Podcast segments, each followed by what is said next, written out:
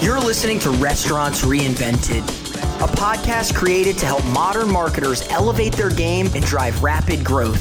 Join your host, Jen Kern, the CMO at Qu, as she dishes with restaurant marketing pros who are leading the industry with creative branding, marketing, and guest engagement strategies.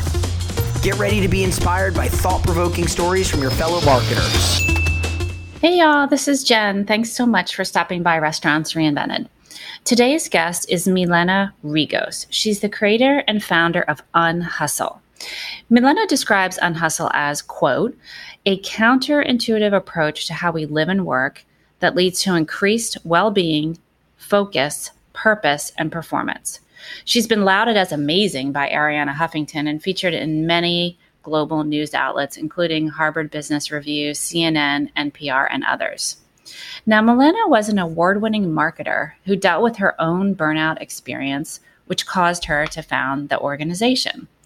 As you can imagine, it's caught on like wildfire in many circles and has turned into a movement to redefine how we live and work. Now, you might be wondering okay, Jen, this sounds a little squishy, a little bit of woo woo stuff. What does all this really have to do with me and my restaurant? Well, in my humble opinion, just about everything. We all know that since the beginning of time, restaurant culture has been based on hustle. And with today's labor challenges, restaurants absolutely must be more intentional about building a better environment and taking better care of their employees.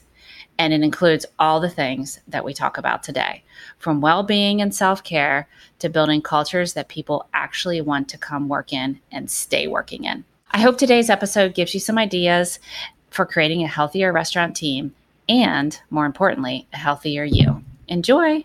Hello, everyone, and welcome back to Restaurants Reinvented. I am Jen Kern, the hostess here of the show. And today with me, I'm so excited. I have Milena Regos from the Unhustle Movement. Hello, Milena. Hi, Jen. Thank you for having me.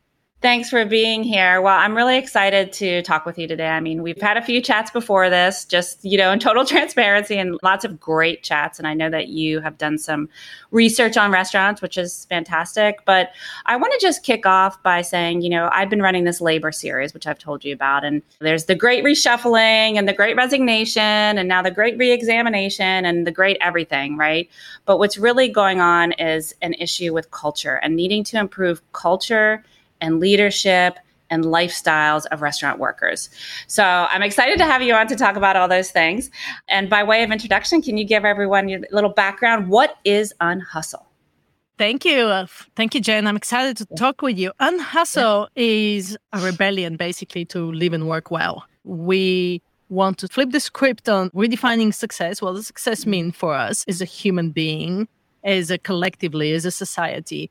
And what is really important and meaningful and purposeful in our lives and how do we go about putting our life first creating a life that matters and doing the work that excites us and brings us the financial security that we need right? Mm-hmm. and doing all of this with purpose and joy and meaning. And so it is really the opposite of hustle culture. I see a big need personally but also collectively as a society to look at what are we doing? The way we're working is broken, right? We're burned out, we're overstretched, overworked, stressed out, mental health is on the rise. So, how do we change all of this thinking, the way we do business, so that it's good for the human, but it's also good for the bottom line? Right.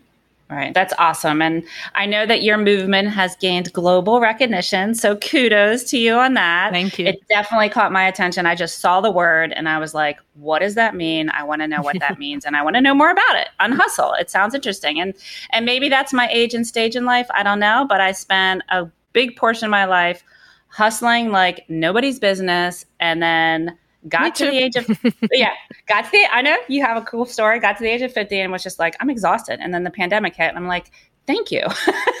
Thank you. Yeah so it's really good stuff. It's really good stuff. And i've been asking myself after i heard some of your talks and read some of your articles i've been asking myself is there a labor shortage in restaurants or is there a well-being shortage? What say you? That's a really interesting way of putting it. And yeah i mean you and i about the same age. So we've gone down that road of work, work, work, work. And then one day, someday, if you're lucky, you get to retire and do what you love. But mm-hmm. young people don't see it that way, right? Mm-hmm. They're like, I want to live now. I want to have a meaningful life now. I want to do something that that brings me joy and purpose every day now. And so they don't want to wait. They don't want the house and the car and the I mean, they want to have money and they want to be well off, but they don't necessarily want to go down that road of I'm going to be in the same career for 20 years, right? No one mm-hmm. no one does that anymore, I don't think. Mm-hmm. So there's a societal awakening, right? And we're seeing it. We're seeing it with mm-hmm. the great resignation and the numbers of how many people are burned out, how many people are seeking more meaning and purpose in their lives. We're seeing ripples, and I'm excited because as more and more of us talk about this, we're going to start slowly shifting that conversation. It really comes down to let's replace hustle culture with human culture and let's live our lives now and still mm-hmm. do high quality work. Right. And so, what is human culture?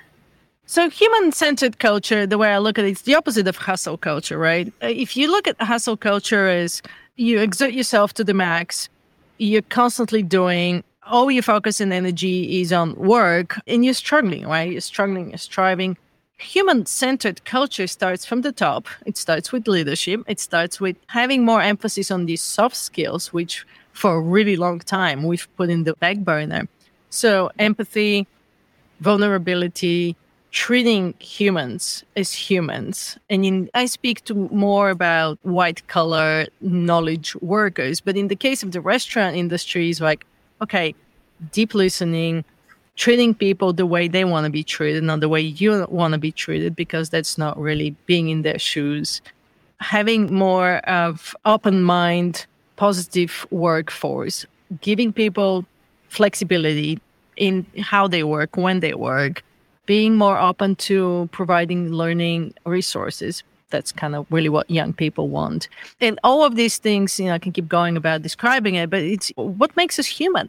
Let's mm-hmm. treat each other as, as with more emphasis on what makes us human, what humans want. And the benefit to that is that it shows an increase in performance for, for companies. So more mm-hmm. of like conscious capitalism as opposed to just this big orientation on maximizing profits at all costs. And in that case, the cost is the human. Right. And you know, you touch on a really interesting generational point because 75% of the workers in restaurants are between the ages of 16 and 25. So, and you talk about, I mean, I have kids in that age frame as well.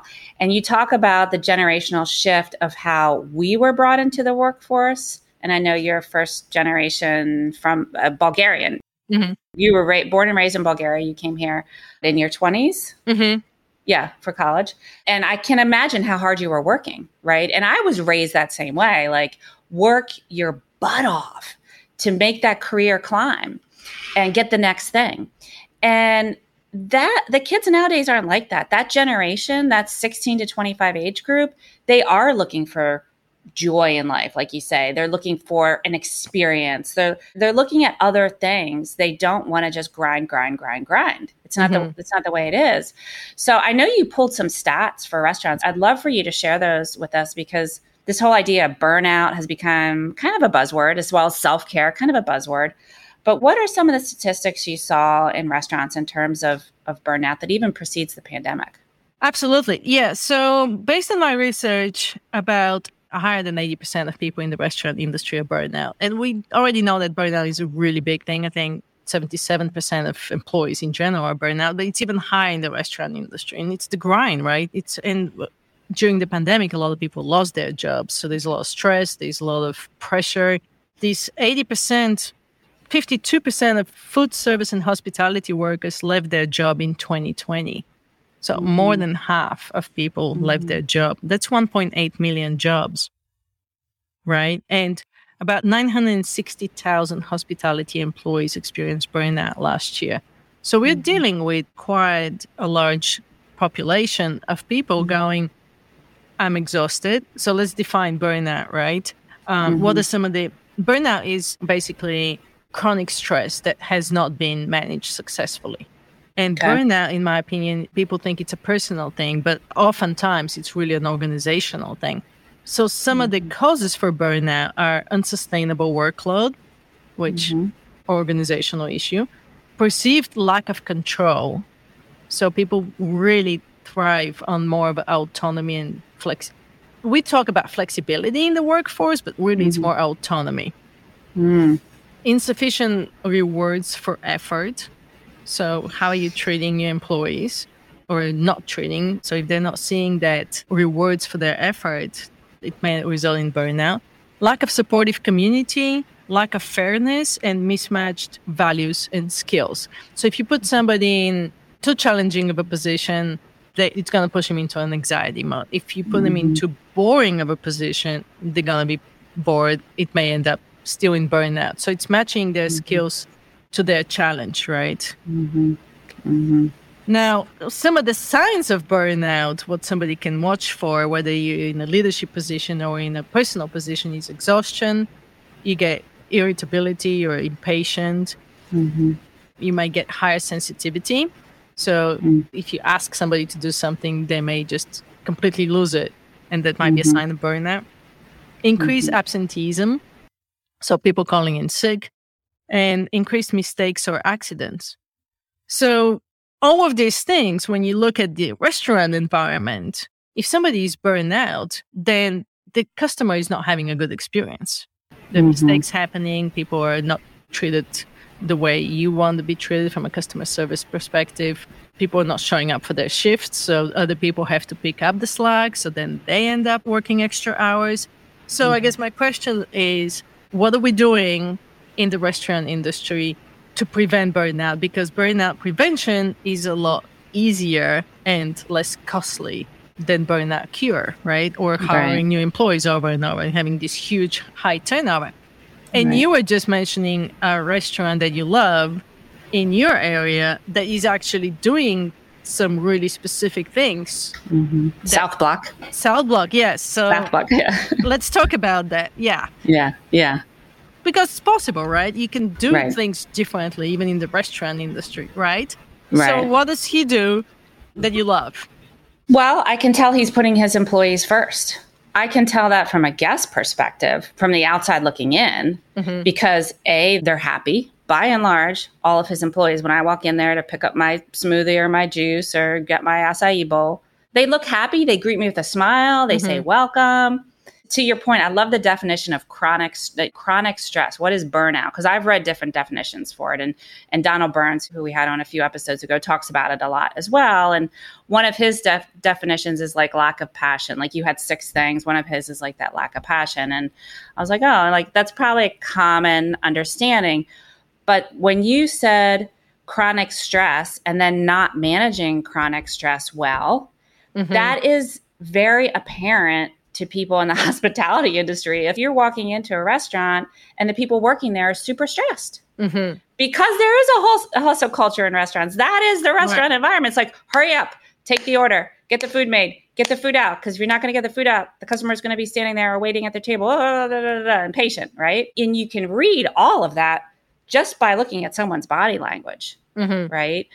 So some of the things he's doing that he talked about on his podcast is yes, incredible flexibility, like providing, and, and I can't recall how he does it, but he's got a significant amount of, of flexibility in his schedule. But it's more about his approach to hiring. Mm-hmm. The people that he hires are very typical demographic in the restaurant industry and the age group we talked about. But he hires them with the understanding that they're going to do a 90 day trial period and see if it's a fit for each other. I think that's such a great point that you just made, Yeah. though, because that Yeah. values alignment Yeah. based on everything that I'm reading and Mhm. researching about Gen Z and millennials.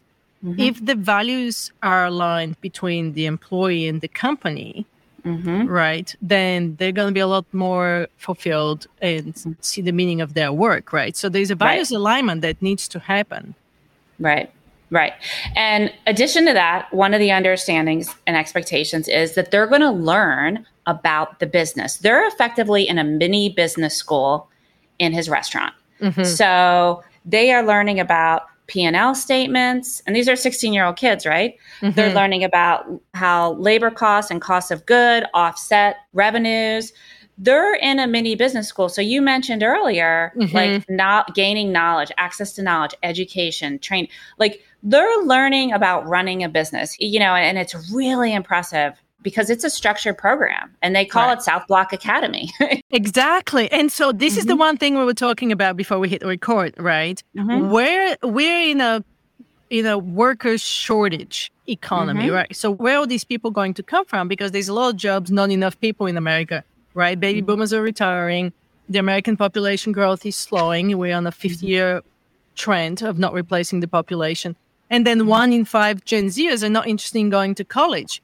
And so mm-hmm. it's really interesting when you look at all of these things and you listen to Gen Zs going, I don't want to go to school. Train me how to do the job and I'll come and do it. But what a great opportunity for companies to really create your own workforce. Ashley right. Furniture Industries is doing this, right? It's a little bit different from the hospitality industry, but they're like, we're going to take recruitment in our hands. We can train somebody. People can learn more from TikTok videos than from one month in college, just about. Yeah, yeah. and so we're going to take and build our own economy, yeah. and people can skip the four year college that they can't afford anyway, and they skip the forty thousand dollar in debt or right. however long that is. Yeah. So what mm-hmm. a great example that is because you can create your own academy, especially if you have like a franchise or something. You can train people to do exactly the job you want them to do in less time that it's going to take them to go to college and you, you build your own workforce. So that's right. a great example what people can do. Yeah. Yeah. I mean, he's doing just so many things and, you know, and it's so different from so many other places I walk into, you know, that are fast casual type places, even like a Starbucks. Like m- more often than not, they just are not smiling. Yeah. And some of it goes back to the the expectations of hustle culture in restaurants, which is there. But he just is really, you know, he's not only teaching them and providing an education like what you're talking about, mm-hmm. but then he's helping them walk through and make life work decisions based on what he's seeing their skills at. So he also has a really strong like uh, promotional program and training the next store managers, which does become then a full time salary type of position for folks if that's what they want. Mm-hmm. But it's matching people up to what they're looking for in that demographic of the 16 to 25 year olds. Now, the kitchen workers tend to be, you know, a little bit older, not as old as us. but they tend to be mm-hmm. a little mm-hmm. bit, you know, and so you have to also treat the people that work at the restaurant a little bit different. And we talked about this, like meeting people where they are in life. Mm-hmm. And there's a lot of talk about well-being, right? Well-being, but I also look at financial well-being, which is huge, especially in the industry, right? If you don't have that financial well-being, financial security, and in, in the example you're giving, sounds like he's he's offering people a promotion up or to make more money or just to go to a full-time position. So that's a huge opportunity for people to say, okay, he's treating me fairly. He's giving me opportunities to advance in my career because without the financial well-being your mental well-being emotional well-being physical well-being digital well-being all these other things is like how do we look at this as holistically from a leadership position how do you pay people what they're worth as opposed to you know thinking that they're just rental cars and you can use them for a little bit and then return them right, right. so right right right i think there will be more of a emphasis on paying people fairly. You know, in Australia, I don't know how much you know about the restaurant industry in Australia, but they have a completely different model. They pay their people a much higher hourly wage, hmm. much higher. I want to say it's like $27 an hour or something. Wow. But Australians don't tip as much. Hmm. And so when you get a job in a restaurant, you're not counting on tips. You're counting on what you're going to make on an hourly yeah hourly wage. And I don't mm. think people move that much around there because if you get a good paying job, it's actually a decent income. Yeah. So everybody's yeah. to be like, I'm going to Australia. Yeah. no, I mean, an organization that is gaining a lot of traction, it's a nonprofit, you know, organization in our industry is called CORE, Children of Restaurant Employees. And I was talking to the executive director, Sheila, yesterday actually. And it's not even just for the children, it's for the employees themselves. And it's a nonprofit that is helping them pay their expenses, their household expenses when they get sick or injured or have any sort of life event. And one of the stats she she threw out to your point of the financial piece is one in four restaurant workers cannot afford a medical bill $400 or higher. It's like that's wow. You know, to people like you and me it's like wow. Like that could like put them out. So that creates, you know, you go back to that level of stress. It creates yeah. a significant amount of stress and then the labor shortage. They leave, they can't sustain that. Right. So that's a whole different yeah. conversation with what the healthcare industry can do, yeah. right? But yeah. Yeah, you can't unless you feel secure in how much money you're making. It's really hard to talk about things like what are you doing for fun and play. Yeah. yeah. And we can talk about mental health and we can talk about self care and the necessity of all of this from an employer right. perspective and a personal perspective. Sure, of course. Being able to have a regular breaks and regular team check ins and PTR yeah. allowance, all these things help. But if you're not making enough money, that like looms over your yeah. head all the time. That's a huge, huge financial stress is one of the biggest stressors, right? Right. So, right. what are some ways to manage that? If let's say you're in a position where where you're not getting paid more, right? That's right. why so many people leave to begin mm-hmm. with because they're looking for. I told you I spoke with with a restaurant employee, um, ex restaurant employee Maria, and she's from your neighborhood, Washington D.C. So I interviewed her because I saw her story as a very powerful story as to how people take control of their lives. Mm-hmm. And so what happened with her is, you know, she was going down that hospitality route. She was getting promotions. She became a manager. She was great at what she was doing. She kept getting mm-hmm. more promotions and more promotions. Mm-hmm. And then the pandemic happened and things got stressful. And so one day she realized she yelled at the customer and mm. she caught herself and she said, What am I? And I think the customer had was rightfully yelled at, but um, she still paused herself and she said, "What am I yeah. doing? Am I still happy doing what I'm doing, mm-hmm. or do I want to do something else?" And growing up, she actually had an art education. She was very attracted to the art, and so the pandemic kind of woke her up. Her mom had passed away, and she remembers her mom asking her, "Like, what does really make you happy? What brings you joy? Do you still want to do this?" So she called herself and said, "You know what? I think I might be done with it with the restaurant industry. So she joined that great resignation. But instead of looking for another job, she said, I'm just going to create what I've always wanted to create, and that is my art studio.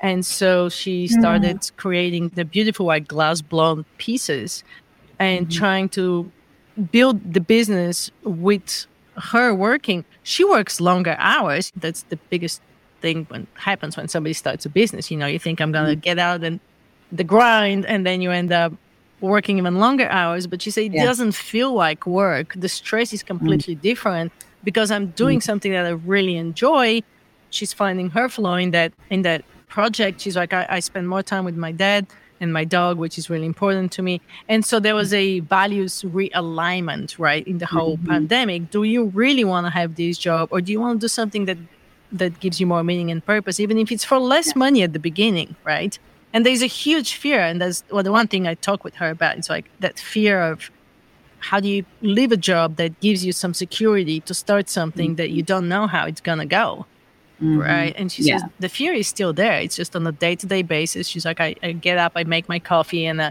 i go in my studio it's her happy place right yeah. so there's a lot of different ways you can go about do you want mm-hmm. to stay in the same job and manage the stress Mm-hmm. And there's lots of strategies we can talk about with that perspective, you know, how quickly you can bounce back. Mm-hmm. Do you want to look for another job? And sometimes the job may sound great from the outside, but it could just mm-hmm. turn into same old, same old. Do you do something on your own? Yeah. For more autonomy, yeah. flexibility, and taking control of your income. Right and in the restaurant industry, it's all boiling down to how do we make this an attractive place to work? Like your story is perfect because tons of people left the industry. And now it's not just how can we bring them back? How mm-hmm. do we mm-hmm. keep them? How or mentor them? them on? Like again, back to Amir at South by. How do we mentor them on to the right profession for them? Right? right? And so it's a lot. It's a big shift for restaurants. And I appreciate you sharing sharing that story. We didn't tell your story yet. So I'd love for you to talk about your story and how you came to found, speaking of your own business, this unhustle business. Yeah, I mean, my story is a typical story not in the restaurant industry, but in the marketing industry, which is just mm-hmm. as, as a burnout industry. Mm-hmm. yep. where you know I was doing really well. I went down a marketing career path, and I loved that. I love the creative aspect of it. Mm-hmm. And mm-hmm. at some point in time, you know, I was an early adopter of online marketing, digital marketing, and so I realized that I went down that path really early on, which also led me to creating amazing work with great clients and celebrities and starting communities and building movements. And at some point in time, I realized I'm working 18 hour days. I'm constantly in front of some kind of a screen. So I had put my self care on the back burner. My health started to deteriorate. I had no time to spend with friends. I stopped doing any, any kind of outside hobbies. Uh, so basically, all I did was work. And when you end up in that state of all you do is work, even if it thrives, gives you joy at the beginning and, and gives you that energy and that high and from the hustle and dopamine hits, all of that, at some point in time, it ends up draining you. And when it drains you and depletes you and, and you end up burnout who you are is no longer your job. And so I went down on this existential discovery of who am I and what's my purpose in life? What does life really want out of me? Uh, why are we so stuck in this cult of productivity and, and doing all the time? What's going on with time to be, time off, self care? How are you managing your energy? How are you managing your mental health? What does really success look like? And, mm-hmm. you know, we talked about flipping the script on that I don't look at work life balance or work life integration or work life harmony. I mean, anytime we start with the word work first, mm. we're putting too much emphasis and attention on work. I have nothing against hard work and nothing against doing so you can create something meaningful and fulfilling and financially mm-hmm. profitable. Mm-hmm. But I look at life work play design because I realize that it starts with taking care of who you are as a person. It starts mm-hmm. with creating a life that you love with the experiences that you want to have in your life, surrounded by the people you want to have in your life. And then mm-hmm. what's the work that can support that lifestyle? And what are you doing for play that's regenerating you and replenishing you instead of just being like passive play? So, where does all that energy come from? So, I call it mm-hmm. life work play design. But there's a lot of interesting angles in there for mm-hmm. for people on different income level, right? I mean, one of the biggest thing that I get from people is so is Unhustle or privilege, and mm-hmm. I'm a first generation immigrant female that realized that success on the outside doesn't mean success on the inside. So when we talk about smiling, I mean that's one of the first thing you can do when you wake up in the morning is smile. Mm-hmm. And how do we turn that constant narrative in our head mm. into something that's positive. What's the outlook you know you want to have on life? And to your point in the restaurant industry learning what a lot of young people want is to learn and to evolve as human beings. And so mm-hmm. how do you provide opportunities to young people to evolve whether it's through promotions or through some something else they want to learn are you really asking people about what brings them joy at the end of the day what's the path they want to take in their life or are you trying to just gain everything you can from them from eight to five because people are going to change anyway, right? I realized that early in my career because I used to work with Gen Zs and millennials, and I used to get really frustrated because I'm like, I want to train them and I want them, I want to keep them to work for my company, you know, for as long as I can, and it just doesn't yeah. work that way. People move on, right? So, what can a company owner do to understanding mm-hmm. to find that cohesiveness and harmony between the company and what the company is trying to achieve at the end of the day. And we all know that we depend on staff is everything, right? Especially in the restaurant mm-hmm. industry. So how do you provide that unique, exclusive experience for your customers on a day-to-day basis? Where can you simplify? Where can you add in more, more like human skills? That's what people want, really. Your customers would be happier having a nice conversation and waiting five more minutes as opposed mm-hmm. to just sitting there impatiently and seeing your employees on their phones. Right. Right. right. yeah. Well, first of all, thanks for sharing your story. That's it's very cool. I love what you're doing. And I know a lot of people love what you're doing. I know there's a lot of communities around the world forming around Unhustle. So it's very cool. And you have a lot of really good content and articles out there about it. And I know you have a book coming soon, which I'm pretty excited about. But it's funny to me. I'm laughing as you're telling it all because your story and how you founded it. Because it is very much like this life, work, play, design thing. I might have messed up the order is very like Gen Z millennial friendly, right? Yeah. you created it, but it is a very, you know, in my mind, you know, my older looking at that generation, it's like that's a very, very comfortable concept for them. For us, maybe not as much. For us, it's like, whoa, you know, wow, unhustle, what? Like- right. but for them, it's like, you know, I think of my son who went, he's 23 and his journey so far has been so interesting. He's gravitating towards things that bring him pleasure in life. And Mhm. he's trying to figure out how he can turn that into work. He's not there yet. He's 23 and he did end up in college, but it took him a little ways to get there. And he's doing music, which, you know, when my husband first heard like that's what he's studying, he's like, well, that's a hobby. that's a hobby. It's like, Yeah. well, no, he's going to figure that out or he's going to figure something out. But he's like weaving his way, and it's a beautiful thing to watch, like as a mother, Mhm. right? But that letting go of the control that, again, how I was raised, how we might have been Mhm. raised. And so I, I, I don't know. I went off on a tangent there, and I don't know if you No, that's say something, but no, no, that's perfect. Uh, But that's what they want. It's not work to live. It's it's not live to work, right? Yeah.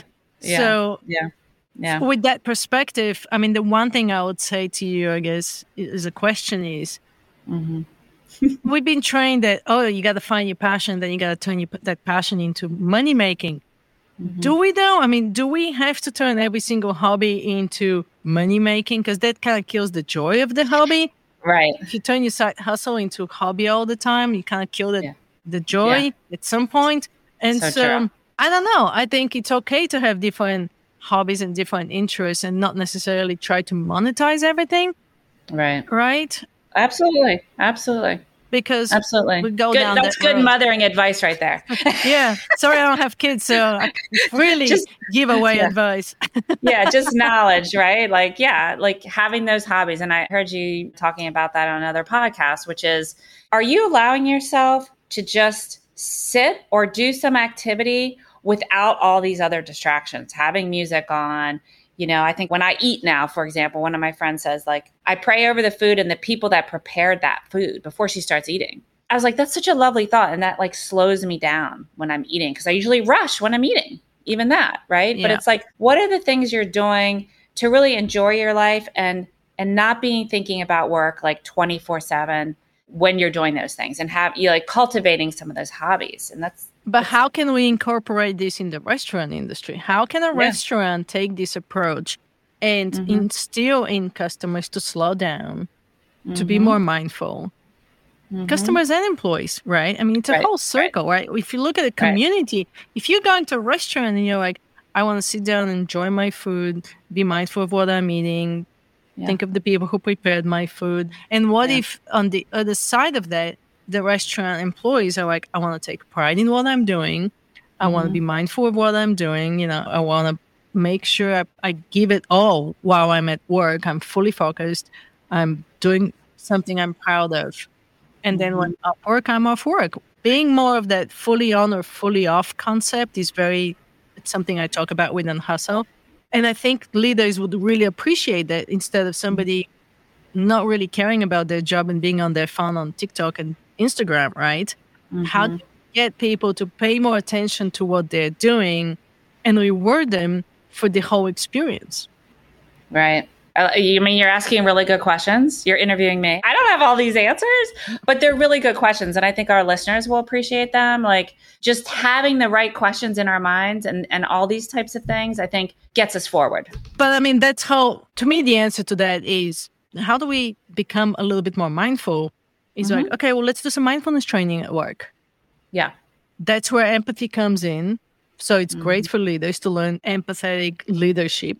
It's great for employees to learn how to listen more, to learn how to be more present, to learn mm-hmm. how to deal with stress more.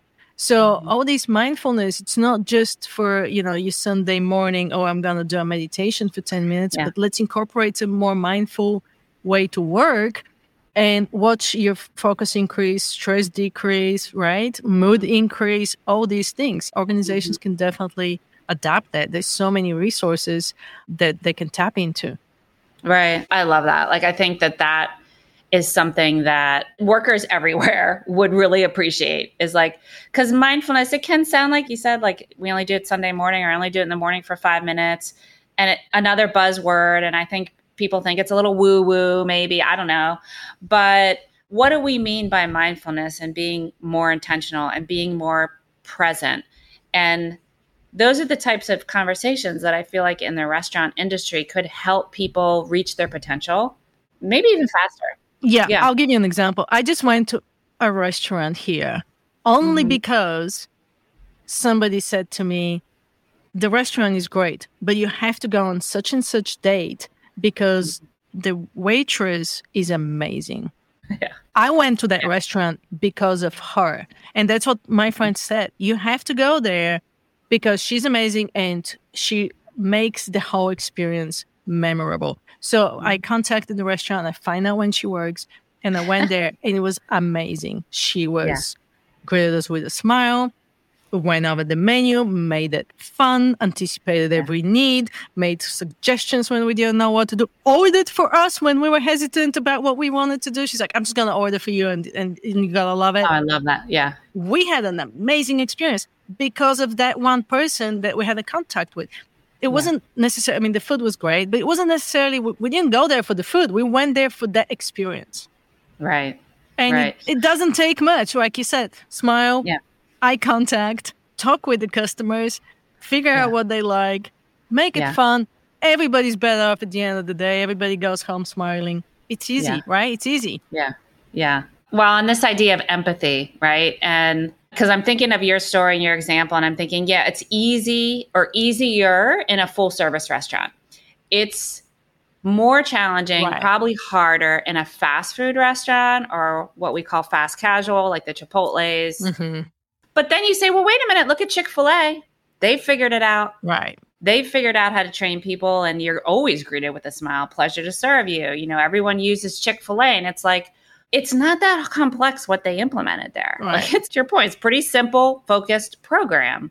Yeah. But yeah. for companies that have not had that from the beginning to try to implement that now, I think it probably feels like a big lift for them. Sure, but what's the alternative? I mean, some companies right. are not going to make it, right? So right. you can look at yourself and say, how am I going to make things different?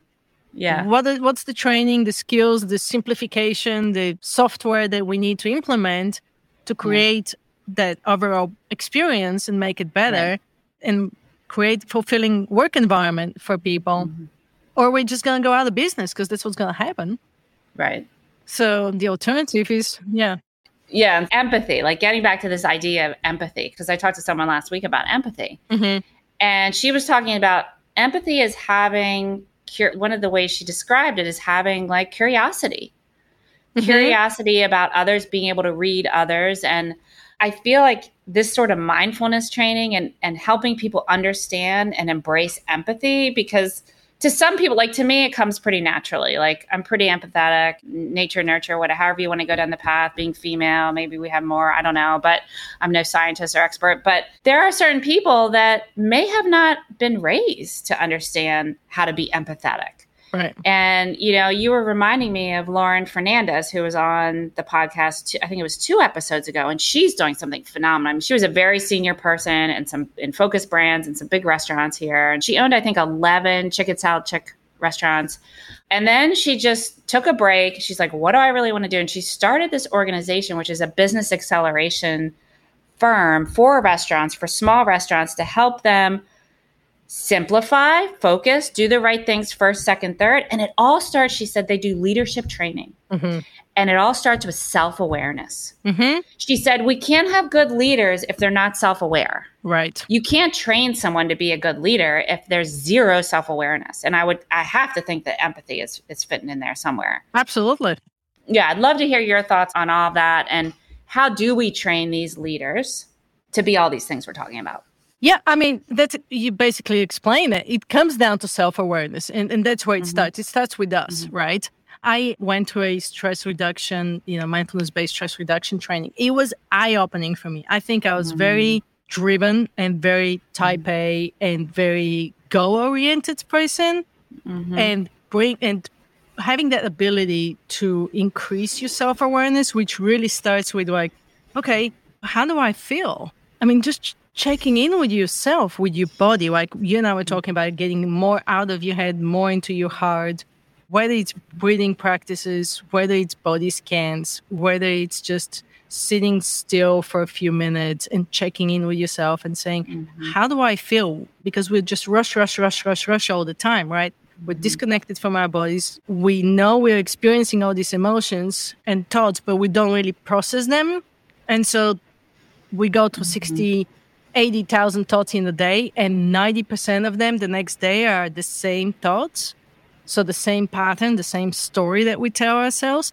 So self awareness starts with with yourself and how do you slow down and sit with these thoughts and just be right mm and this is where a lot of unhustled stuff is like okay the doing is great and it's an activity that is necessary but we've disconnected a little bit and we're not putting the emphasis on just being mm-hmm. and we know people mm-hmm. like nelson mandela and gandhi achieved so much in life but with just being mm-hmm. so the whole myth that you constantly have to be doing in order to achieve something it's just a myth right right so self-awareness mindfulness meditation breathing practices mm-hmm. time in nature time alone we're constantly mm-hmm. bombarded with information with notifications with news with all these things we fill our heads with so much that we we mm-hmm. leave very time for just presence and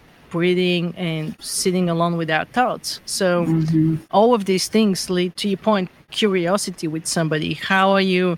Can you imagine what this person is going through? But that takes time to slow down, right? You don't know what they're going through. When you're talking with an employee, you don't know what's going on through their head. You don't know what kind of day they had. You don't know what kind of life they're dealing with. So curiosity, right? What's going mm-hmm. on? I just ask them like, "How are you doing? Really? Mm-hmm mm-hmm. what is going on and really being being mindful about their response as opposed to just checking off the checking it off on the list like oh i yeah. ask them how they're doing but did you really yeah. care because as humans mm-hmm. we feel that we feel the energy we feel the empathy we mm-hmm. we know if somebody's really genuinely interested or they're just mm-hmm. hey how are you and by the time you say how you're doing you walk by right yeah so I heard someone say once, and, and this always stuck with me. I'm a human being, not a human doing. Right. Exactly. and I was like, I love that, you know? Yeah. And for me, and probably for a lot of people listening, I'm, I'm imagining, you know, people thinking, wow, like, so this all sounds great, but really? And it's like, no, really. Like, I can sit here and say that some of my quote unquote best ideas or best thinking has happened when I've been still that's when the aha moments are created. I mean, there's a lot of mm-hmm. research that goes into that area. Mm-hmm. Mm-hmm. So if you have employees who are on their phones, I would much rather them just they sit there and stare at the distance, right? Because that's where daydreaming occurs. That's where the default mode network gets activated. That's where aha moments are born. You know, your aha mm-hmm. moments are not born when you're on a computer or when you know when you're necessarily working, but when you're not doing anything or when you're taking a shower, when you're, you know, going for a walk, right? So all these times we look at them as, as non-productive times. But in reality, if you want to go that aspect, there's a lot of creativity and productivity um, yeah. actually in these moments. Yeah. But it's really hard for humans to do nothing or sit still.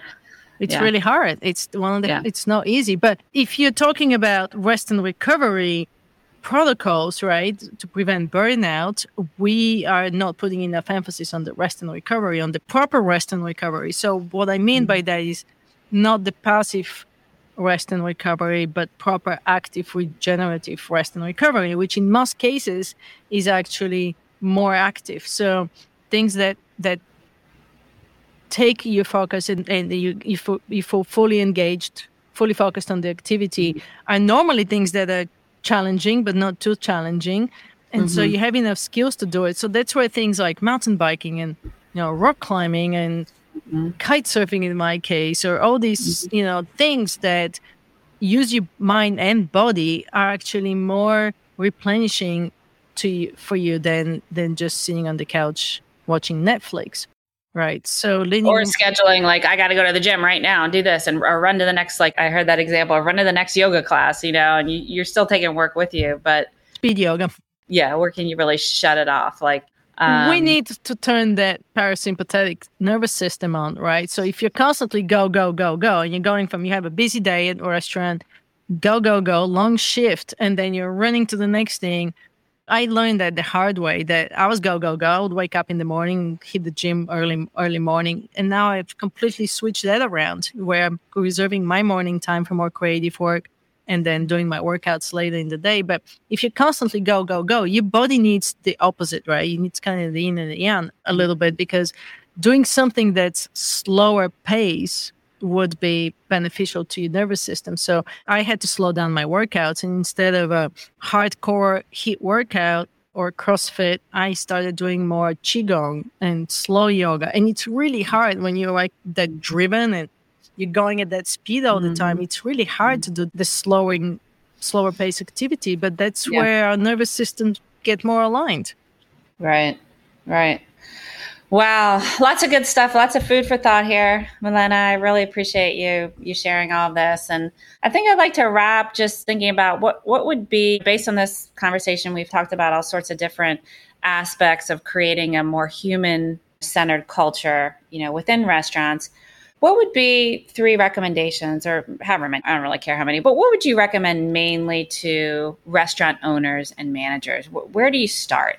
Yeah, I would say get together with your team and decide together. And mm-hmm. you may work with an outside consultant. I don't know if you don't know how to do this, but how do you create more of a work open, positive work culture where people are not afraid to show up themselves, where leaders lead with vulnerability, with mm-hmm. empathy, with commonly shared goals for the business so people can have more of an ownership into what they're doing, right? How are their values aligned with the values of the company? And sometimes it's okay to part ways if that's not a good match, right? But getting clear on what's the work culture that you want to create, I think would be step number one, and how to go about creating more of a positive, open, mm-hmm workplace culture. For burnout prevention, what are some things you can implement starting tomorrow? Mm-hmm. Maybe it's it's a PTO or mental health or mandatory breaks or flexible work schedule, right? I mean, what are some things that w- within your control, within the resources that you have with and the team that you're working with, what can you do tomorrow to implement some burnout prevention strategies? Maybe it's, you know, mm-hmm. self-care, days or afternoons. There's so right. many things you can tap into.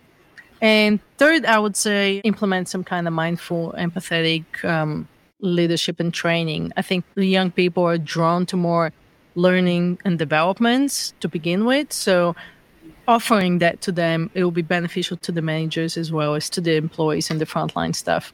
Yeah. Yeah. Especially since I think the numbers around just like anxiety. Huge. Yeah. The amount of young health, anxiety. yeah stress. Yeah. How do we build stress resilient workforce, right? So life's tough and things are going to happen, right? But how right. quickly you can bounce back, how quickly you can show back up to work with your full energy and your full smile.